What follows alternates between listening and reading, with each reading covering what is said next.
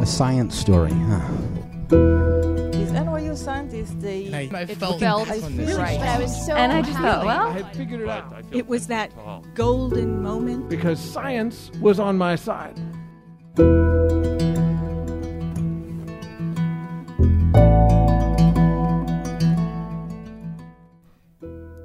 Hey everyone, I'm Ben Lillie, and welcome to the Story Collider, where we bring you true stories of how science has affected people's lives. We have two shows this week. April 18th, that's Wednesday, we're in Brooklyn at Union Hall for stories of travel.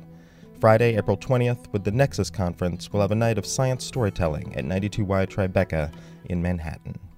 And for those of you in Boston, on April 24th, we'll be there for the Cambridge Science Festival. More about all of those at our website, storycollider.org. This week's story is from David Gelles. David is the U.S. media and marketing correspondent for the Financial Times, where he writes about television, publishing, sports, and advertising. In recent years, he's interviewed world changing entrepreneurs including Mark Zuckerberg in Silicon Valley and Bernie Madoff in prison. The story was recorded in January 2012 at Union Hall in Brooklyn.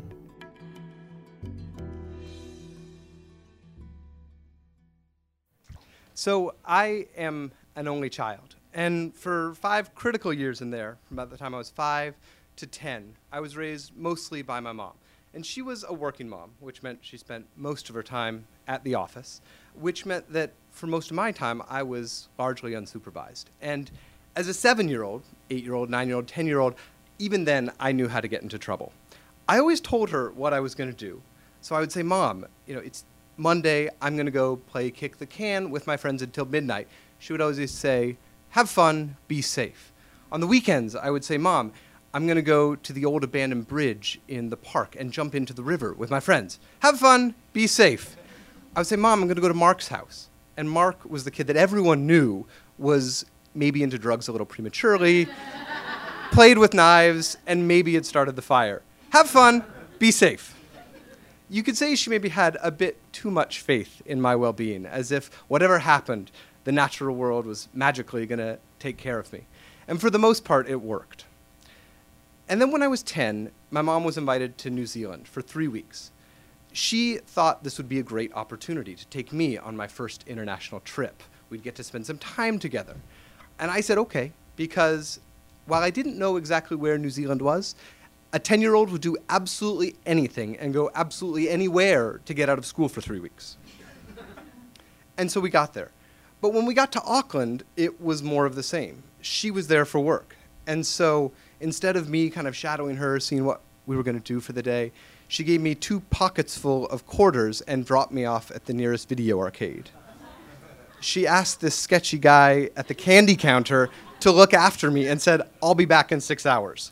Have fun, be safe. So instead of learning about the Maori, I played Mortal Kombat for a week. But then she finally got a free day. And we traveled from Auckland down to the South Island of New Zealand to a small uh, town called Kaikoura on the southern coast. And as we're walking around town that day, deciding what to do, we see the sign right on the roadside. It says, Swim with Dolphins. And having been cooped up in an arcade for a week, I thought that sounded like a good idea. So before too long, mom and I are at this little boat shack and we suit up in wetsuits and get our masks and snorkels and some flippers, but no life vests. And then soon we're on a boat with a couple other tourists who are all suited up. And with this captain, this open top boat, we're zooming out into the Pacific, uh, the, the Southern Ocean, excuse me.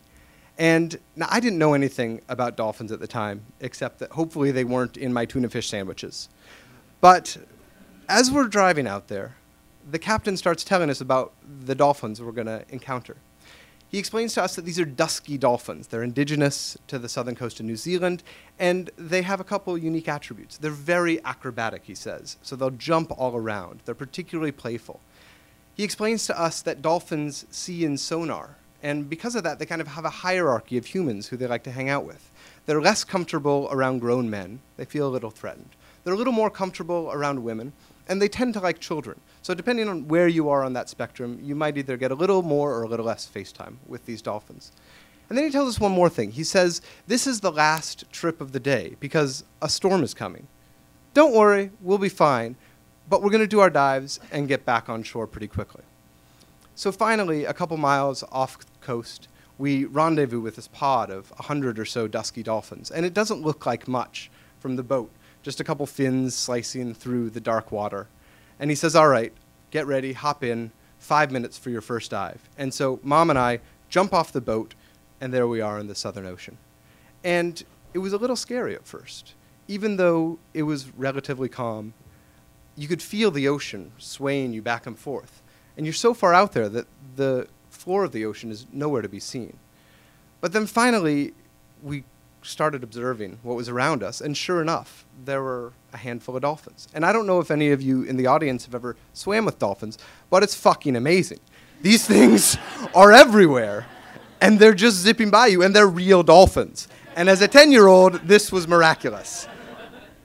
And there's one, and then the other. And mom and I are with the other people from the boat, and we just kind of bob there. And maybe we paddle a little this way, paddle a little that way.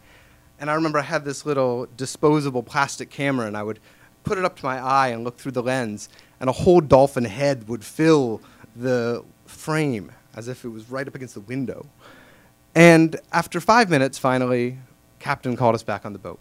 Back on the boat, heated up with some tea and some hot cocoa, talked about how amazing it was, and then he said, All right, second dive, 10 minutes.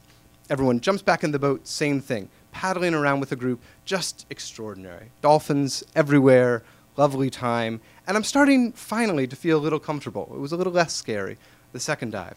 After 10 minutes, back on the boat, warm up with some tea and hot cocoa. And he says, finally, last dive, 15 minutes. He says, 15 minutes, we're back on the boat, we're headed in. Now, my mom at this point says, I'm not going to go. See, she had had both of her knees replaced already.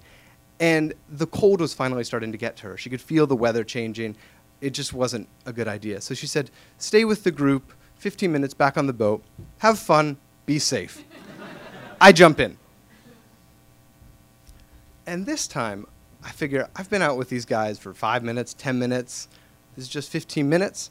I'm just going to let it loose and hang out with these guys. So I start swimming, I start paddling. And dolphins kind of swim over there and they swim over there. And I'm finally just totally relaxed. I'm just swimming with them. And I'm so comfortable, I don't even have to take my head up. I'm just breathing through my snorkel.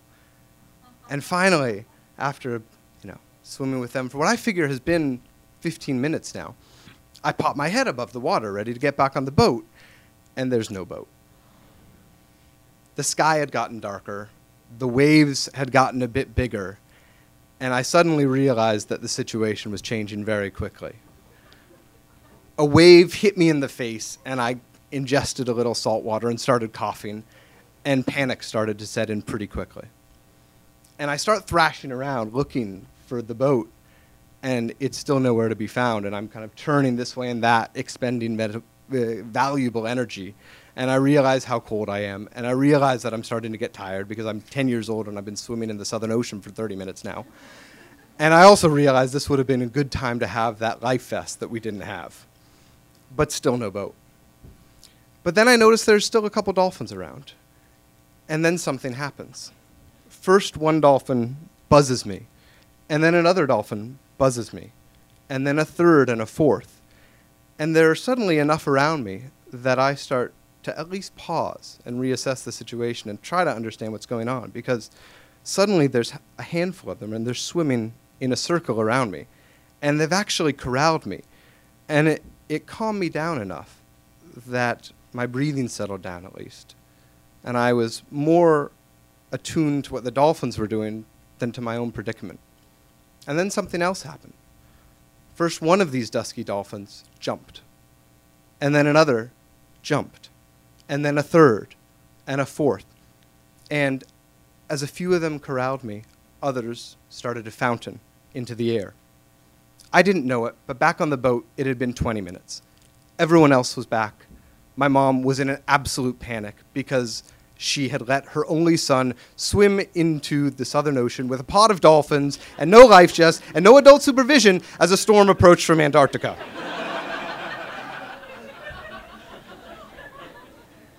the captain, luckily, had a more level head. He handed out binoculars and he told everyone on the boat find me dolphins. everyone started looking, scanning the ocean. And finally, someone saw dolphins about 50 yards away jumping above the waves. They said, Over there. Captain threw the boat into gear, started motoring in my direction. Before long, I heard the motor approaching. The dolphins scattered and stopped jumping. And I climbed onto the boat and into my mother's arms. And she had probably never squeezed anything so tightly in her life. I was finally like, Mom, stop, I'm back. And it was the first time while I was out there, as a 10 year old, that I really realized I could die. That I realized my fate was not in my own hands, and at that point, the ocean had me. But I think it was also the first time my mom realized just what she had done. She finally got it that it wasn't nature's job to magically protect me, it was hers.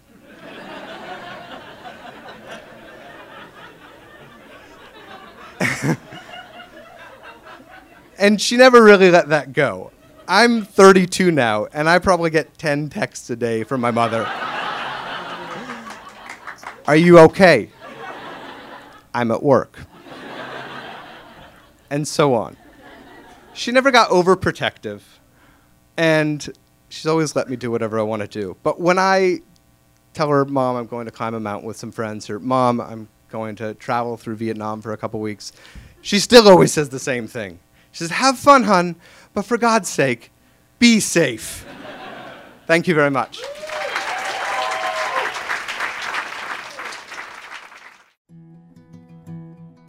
That was David Gelles. For more science stories, take a look at storycollider.org, where we have our magazine, archives of the podcast, and upcoming events. The Story Collider is produced by me, Brian Wecht, and Erin Barker. The podcast is produced by Rose Eveleth. Additional help from Brooke Williams, Lena Groeger, Josh McCall, Luke David, David Gaines, and Rafaela Benin. The theme music is by Ghost. Special thanks to Union Hall for hosting the show, and to Abraham Lincoln for letting me walk around him at his memorial the other day. Thanks for listening.